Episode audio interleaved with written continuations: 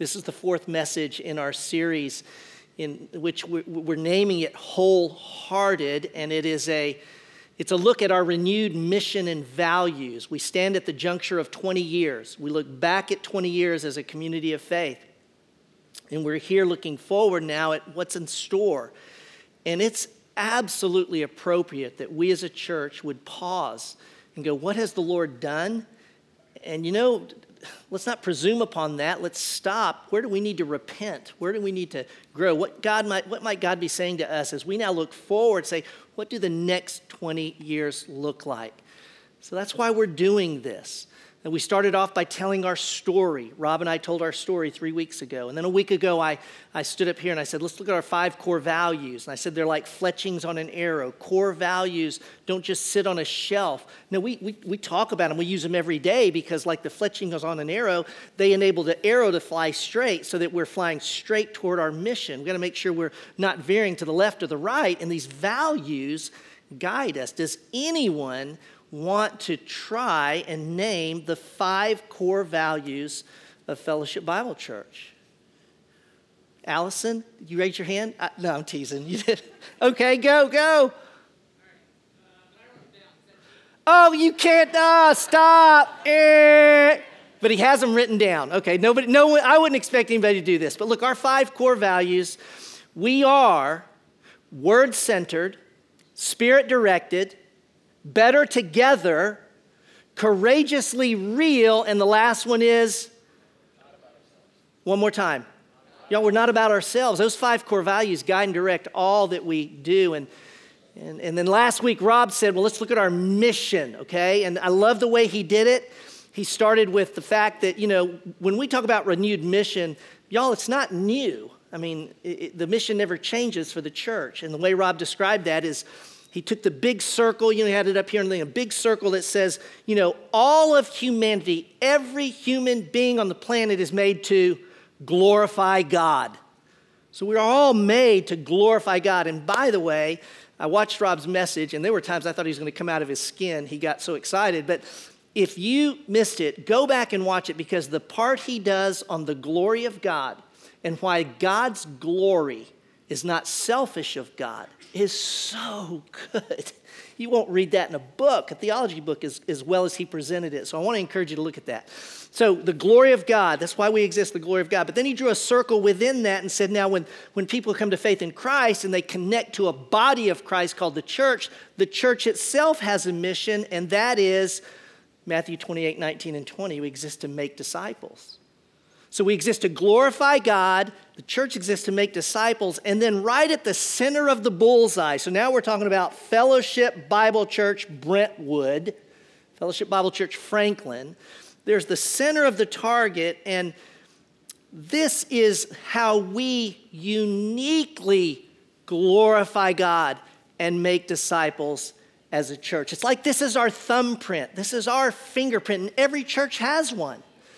And we stated that in this way, and I want to put these slides up. You're going to see a bunch of slides this morning. Don't even try to take notes. We're going to be going so fast, but I'm going to have the slides up there, and all the slides will be online.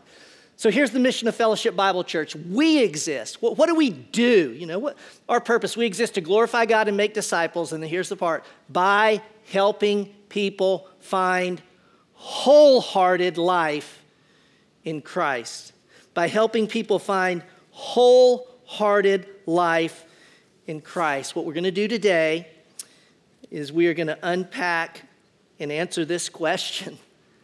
Okay, so what is wholehearted life in Jesus?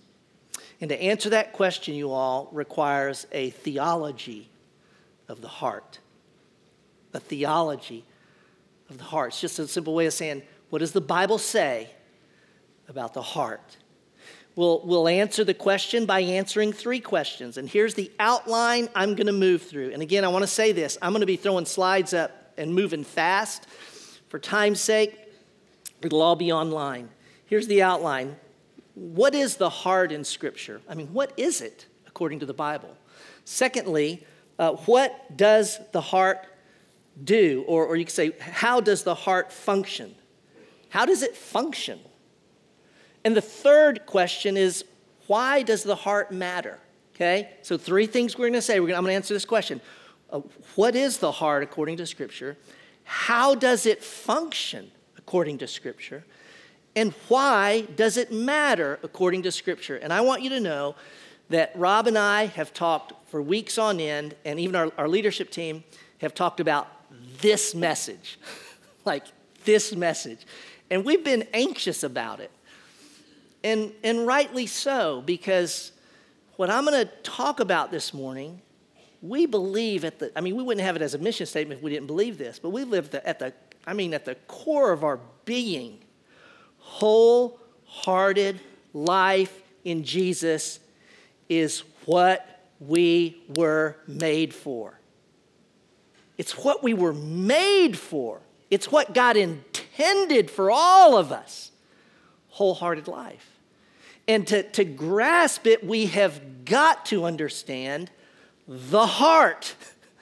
And as you're going to see as I move through here, if we miss the heart and, and, and an understanding of heart, I would venture to say we miss wholehearted life in Jesus. There's so much riding on our time this morning. And I trust the Spirit is going to teach us as we move through these verses. All right, let's get started. What is the heart in Scripture? The Bible uses the word heart to describe uh, the human body or parts of the body more than any other word in the Bible. Heart, heart, heart. It, it speaks of the heart over a thousand times, depending on your translation. Hold off on that for a moment. Over a thousand times, it will. Um, it, it uses the word heart. It's the Hebrew word lev or lavav. It's the Greek word, you know this one, cardia.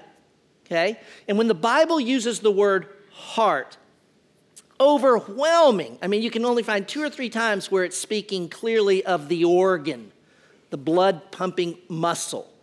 And you can only find a, a, rare time where it's used of something that's like hidden or deep, like in the, in the heart of the sea. Okay, so those metaphoric use overwhelming.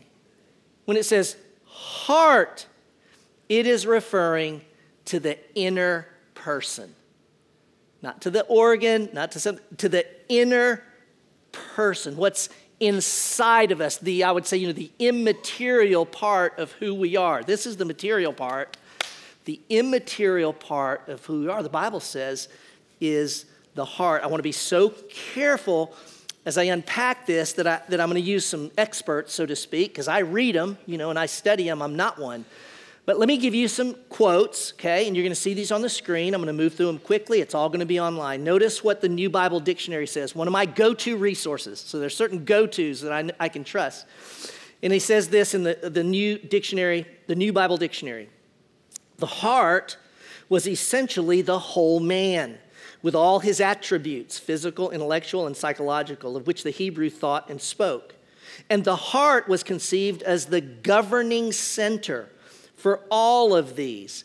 It is the heart which makes a man what he is and governs all his actions. Character, personality, will, mind are modern terms which all reflect something of the meaning of heart in its biblical usage. Let me be a little redundant, and I'll come at it again. This from Eerdmans Dictionary of Theology, another go to for me, trustworthy as I study.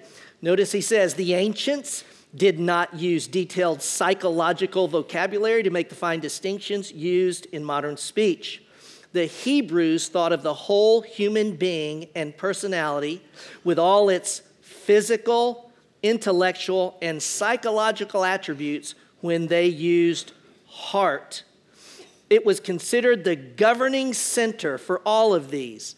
It is the heart, the core, which makes and identifies the person. What is the heart in Scripture? I've got it on the screen up here.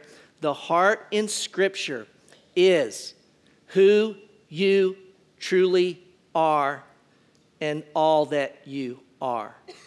It's really simple. I mean, it boils all those down, but it gets kind of graspable at this point.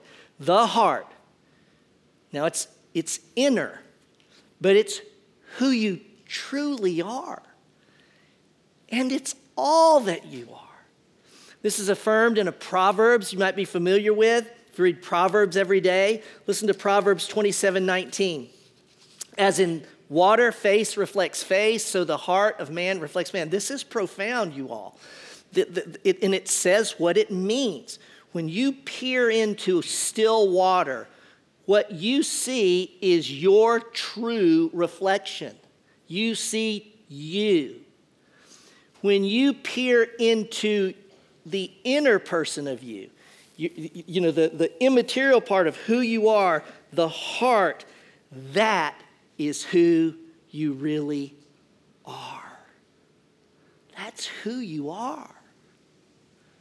I'm not discounting the body. Don't go there. It's not to say the body doesn't matter. The body matters. It'll be, you know, these bodies will be resurrected. They're glorious stewards of body. But, but, but the core of who a person is is the heart. Listen to Dr. Uh, Robert Saucy. He's got a great book called uh, Minding the Heart. And note what he says. Again, I'm reinforcing this. He says, It's not how we look or what status or position we have or what we have accomplished or even what others think of us that determines who we are. That's worth its weight in gold. You are not who others think you are, you see. True self knowledge comes from looking inwardly at the thoughts and attitudes that reside deep in the heart. Since the real identity of a person is his heart, the heart often equals the person. What? What is the heart in Scripture? The heart is who you truly are, and it's all that you are. Second question we're answering How does the heart function? Here's how we're going to do this I am going to throw up verses, I'm going to read them out loud. You'll follow along on the screen, and we're going to answer this question What do those verses imply? Implicit, it's either implicit or explicit, but they say they're pointing to and pointing out what the heart does. Well, that says the heart does this. The heart has this function. I started with a long list. I cut it to seven. I cut it to six. I cut it to five. I cut it to four. I'm only going to show you three because I don't have time to go through all of these. But I'm going to walk through them and I want you to answer when I ask you at the end what do these verses show the heart does?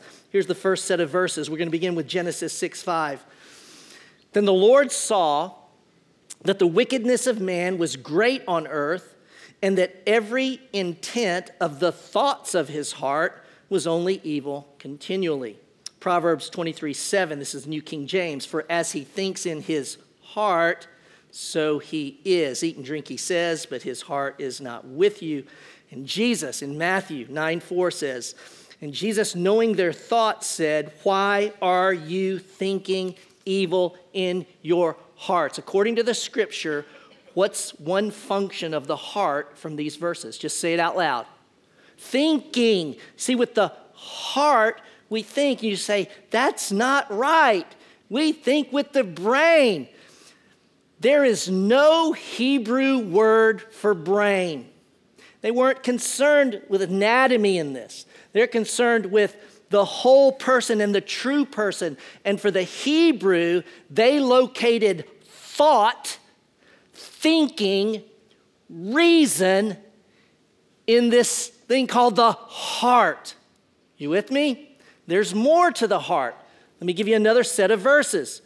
Here, we're going to start with Genesis 6 6. It says, The Lord was sorry that he had made man on earth, and he was grieved in his heart. John 16 22, Jesus speaking, Therefore, you too have grief now. I will see you again, but I will see you again, and your heart will rejoice and no one will take your joy away from you. Romans 9 1 to 2, Paul says, I am telling the truth in Christ. I am not lying. My conscience testifies with me in the Holy Spirit that I have great sorrow and unceasing grief in my heart. This is not hard. And according to these verses, what's another function of the heart? What does the heart do? Just say it. Feelings, emotion. The heart is the seat of our emotions. I want you to know as I move through this, God has a heart, so to speak, such that He thinks and He feels, and we're made in His image. So we can identify the heart as the seat of thinking and it's the seat of emotions.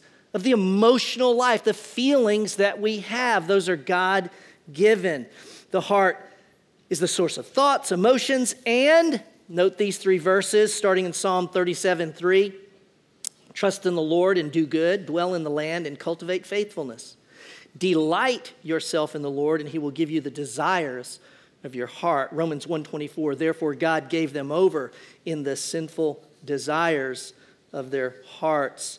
In Matthew 6, 19 to 21, this is the New Living Translation. That's a familiar verse, though. Store your treasures in heaven where moths and rust cannot destroy, and thieves do not break in and steal.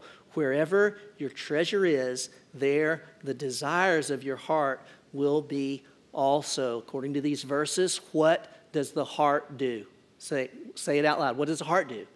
It desires, it longs. See, this is distinction from emotions. Think about emotions. Emotions, we, we, we feel emotions sadness, gladness, fear. But desires are the deep longings, the yearnings of our heart.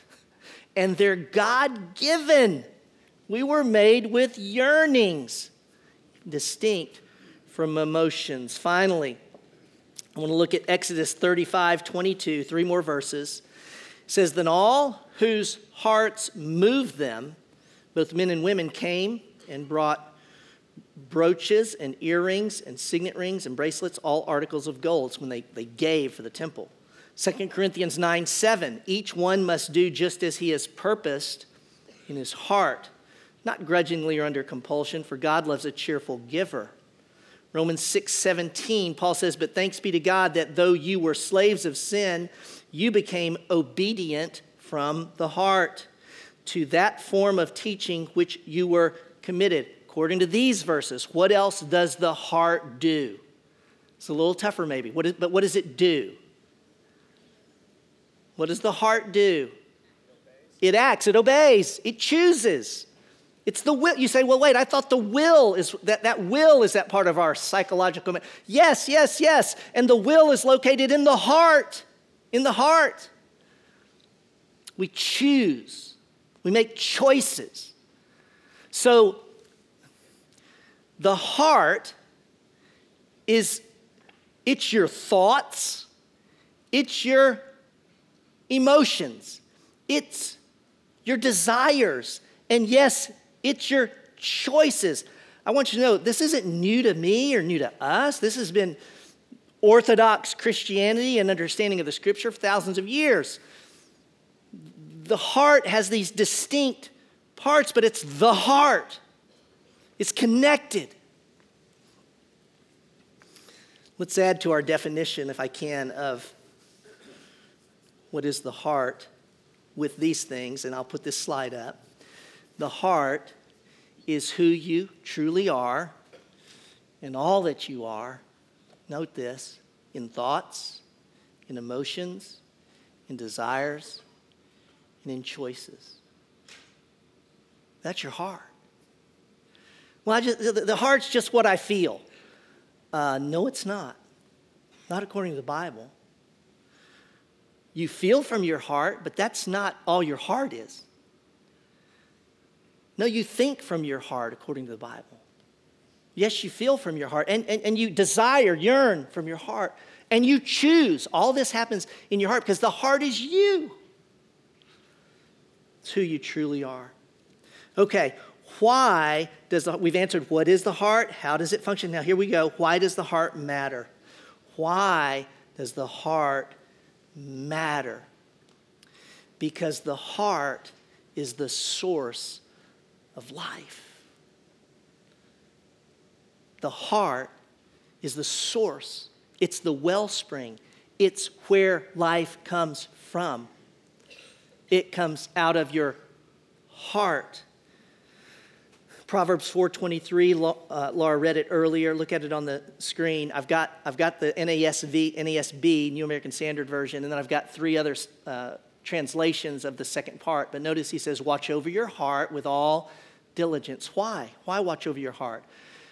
Because for from it flow the springs of life, New Living Translation, because it determines the course of your life, the message, because that's where life starts. New King James, because out of it spring the issues of life. There is no life apart from the heart Jesus said this in John 7 38, and let's connect the dots. He said, He who believes in me, as the scripture said, from his innermost being will flow rivers of living water. And John said, Jesus was speaking of the Holy Spirit. From the inmost being, the Spirit who lives in us flows out of us. The heart is the source of life because it's the heart that God changes. It's the heart that God transforms.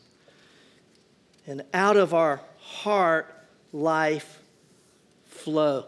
Now, I am going to seek to illustrate this and interact a bit around it.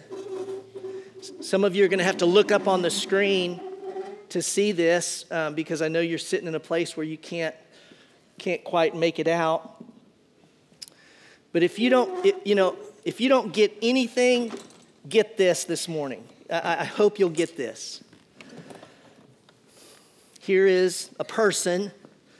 Of course, I've got it exaggerated up here, but you know, if I move that anywhere, someone else is not going to be able to see. So here's a person, and, and, and here's, here's the heart. And we're going to think biblically about the heart. You know, it's not the organ that pumps blood, it's the immaterial part of us, it's the true who we are. God Himself has a heart, you know, not anthropomorphic, not, not real heart, but he, he's, he has a heart. And, and do you understand God, God thinks, feels, desires, and chooses? See, this, we're made in His image. This is how we're made. And God never thinks, feels, desires, or chooses anything that is not from His whole heart. They're never disconnected, these functions of the heart. They're always together and interdependent upon each other. He chooses and acts. I want you to think about Adam and Eve in the garden. Pre sin, pre fall, Adam and Eve lived with their whole heart. What do you mean they lived with their whole heart? Well, I want to suggest this the truth of God informed their thoughts. So the truth of God informed their thoughts, which, which shaped and, and molded and, and, and directed, quite frankly, their emotions, their desires, and their choices. Okay, everybody, everybody see that on the screen? If not, this is the heart and they functioned from their whole heart so that God's truth informed, you see, their, their thoughts, their thinking, which then truth shaped their emotions, their desires, and their choices. And so when they chose, when they acted pre fall, they were living out of their whole heart under the, under the authority of God. And they had wholehearted life. But then the serpent comes in and they tempts them, and the serpent introduces into their thoughts a lie. Right? A lie. Instead of rejecting the lie, they believe the lie. And so now, what molds and shapes and directs their emotions, their desires, and their choices? What now directs it? The lie. And believing the lie, they choose the fruit. And when they did, y'all, everything flew apart. Read the text in Genesis 3. The man and the woman are now separated from God. Separated. They are now separated from each other. How do we know? Because she did it. No, he did it. They're separated from each other. They're hiding from God. They are separated from the creation that they were made to rule and reign over. How do we know? Because there's weeds everywhere. Now it's difficult. And what we don't often see and we miss, and I want you to get this, is they were separated from themselves. This is not psychobabble. They were separated from themselves. So their own heart blew apart because they looked and said, I'm naked. And when they knew that, they had to cover themselves. Why? Shame. Shame. What I'm suggesting is for us to think of the fall and understand that when Adam and Eve made that choice, it was from, it was because they believed a lie. And then when they got to their desires and said, What do we want? Do you know why they chose the fruit? Because they wanted it. You see, you will choose what you want. And the lie distorted their desires. They weren't made for that, but the lie distorted it. And they said, We want it, we're taking it because we think there's a better way than trusting God's truth. And when that happened, I want you to understand, literally, in a sense, their heart blew apart. Their heart blew apart and their thoughts, emotions, desires, and choices were no longer connected, whole, complete.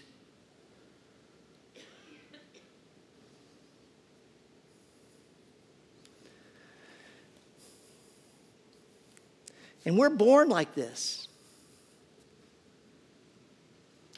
heart blown apart. And we live life like this. The reason the heart is mentioned so many times in the Bible, you all, is because we have a heart problem. The problem's never out there. You know, if they would just, if I just had, I mean, anybody notice, anybody notice the lottery lately? You think you need that? Two billion dollars? Oh, that'll solve my problems? Hardly. The problem is my heart. God puts his finger on that, of course. Jeremiah 17, 9 to 10 says, The heart is more deceitful than all else and is desperately sick. Who can understand it? I, the Lord, search the heart. Y'all, our problem's internal, it's not external. Problem's not sitting next to you or waiting for you at home or waiting for you at work. It's in us. Jesus would say it this way. You're familiar with this, Mark 7, 21 to 23. He said, For from within, out of the heart, proceed evil thoughts, fornications, thefts, murders, adulteries. I won't read the whole thing. You get it. Jesus says, Look, the problem's not out there. The problem's not what you're doing, the problem is your heart. It's internal. And thank goodness he promised the solution. Now we're really threading together our Bibles to say he made a promise. We call it the new covenant.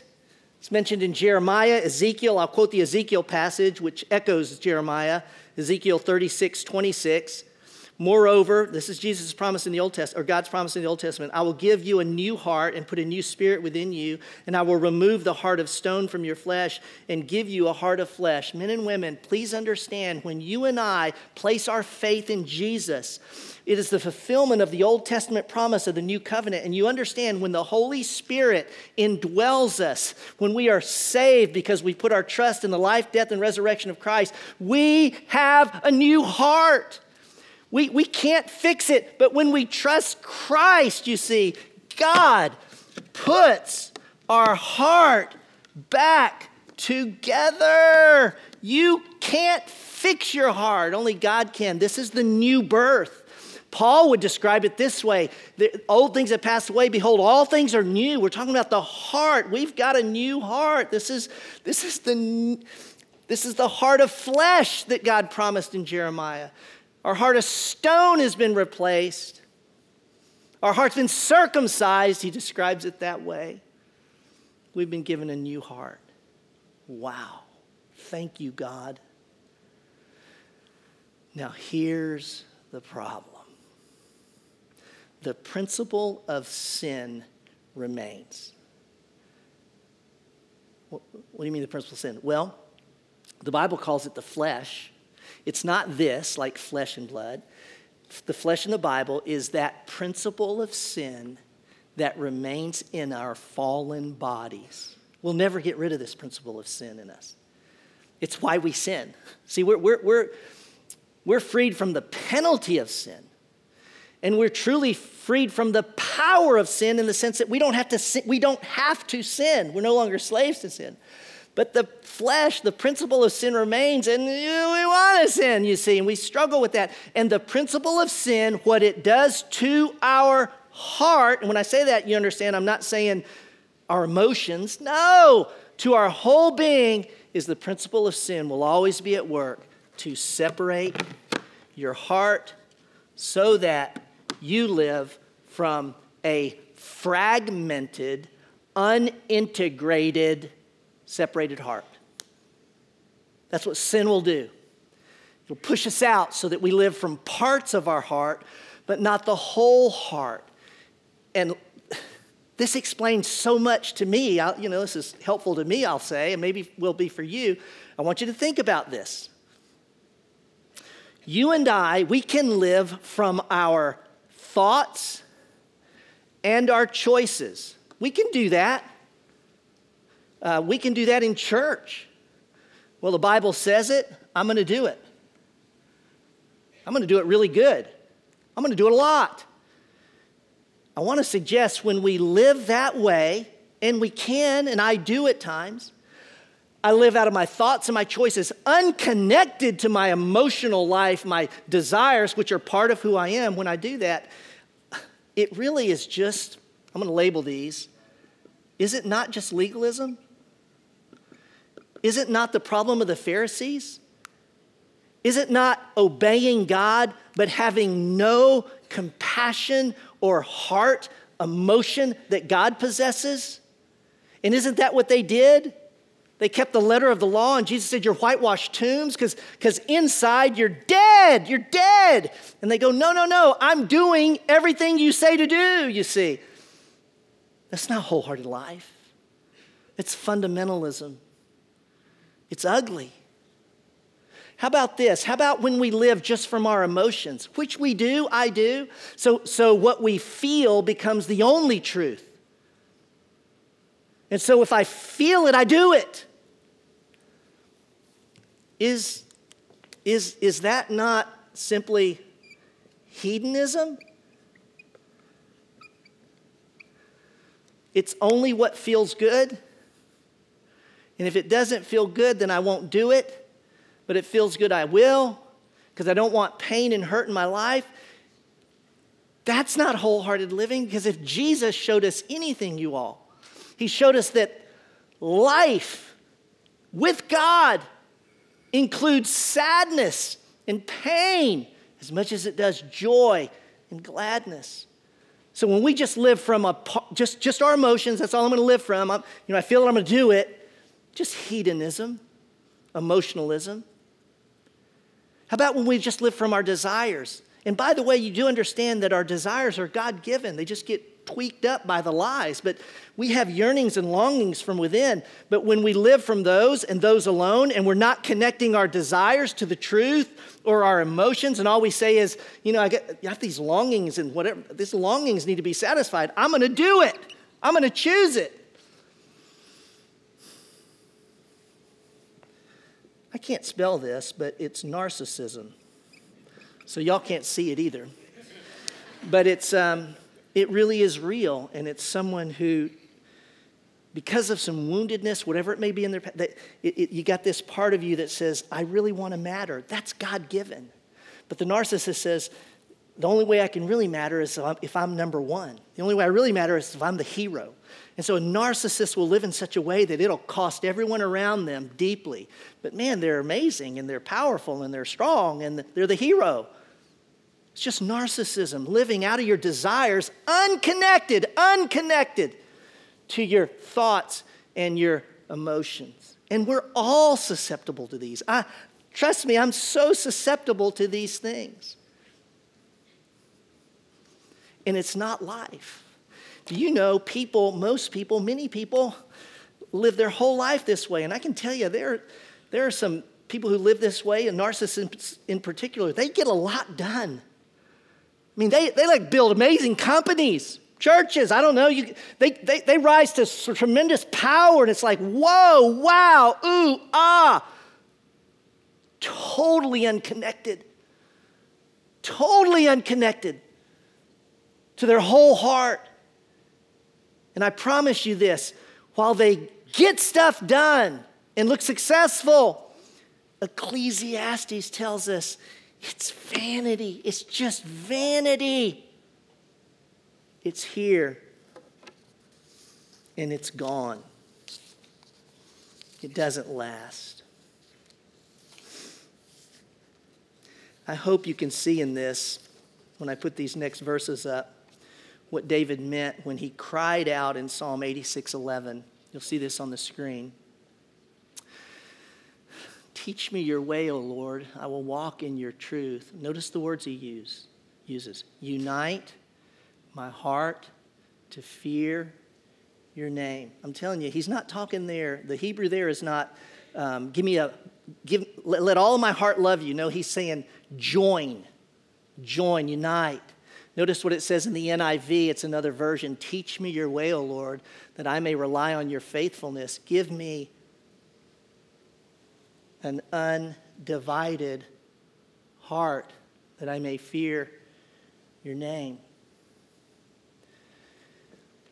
And so, this is David's prayer, and it's our mission as a church to help people find wholehearted life in Jesus, wherein our thoughts are grounded in the truth, such that the truth enables us to express and know the, the heart of the emotional life in our life and the life of God.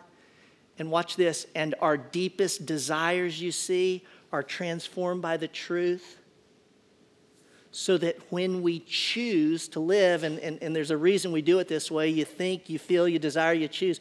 When we choose, when I make that choice, when I'm wholehearted and all is connected, I want you to understand what happens.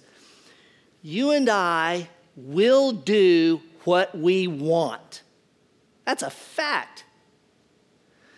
And the beauty of the gospel and the work of the Spirit in your life and mine is that God transforms our wants, our desires, so that with my whole heart informed by the truth of God, my emotions shaped by God's word, and my desires become transformed. Listen, when I choose, guess who I choose every time? His name begins with a J. Who do I choose every time when I'm wholeheart, out of wholeheartedness? Well, why would I choose Jesus? Because my desires have been changed. And I don't want money, sex, power, influence, cheap idols. Cheap idols that, that, that won't satisfy me. It's like the Word of God has said, that won't satisfy you, Lloyd, so don't choose it. And I'm going to change your desires, and suddenly the work of God, this is the miraculous work of God. I want Jesus because He's everything. He, Jesus is all. Last slide. Okay, Lloyd, what is wholehearted life in Jesus? Here's a maybe a bit of a wordy definition, but let me read it. Wholehearted life in Jesus is when our thoughts, emotions, desires, and choices unite to find our deepest longings and our greatest hopes fulfilled in Jesus alone.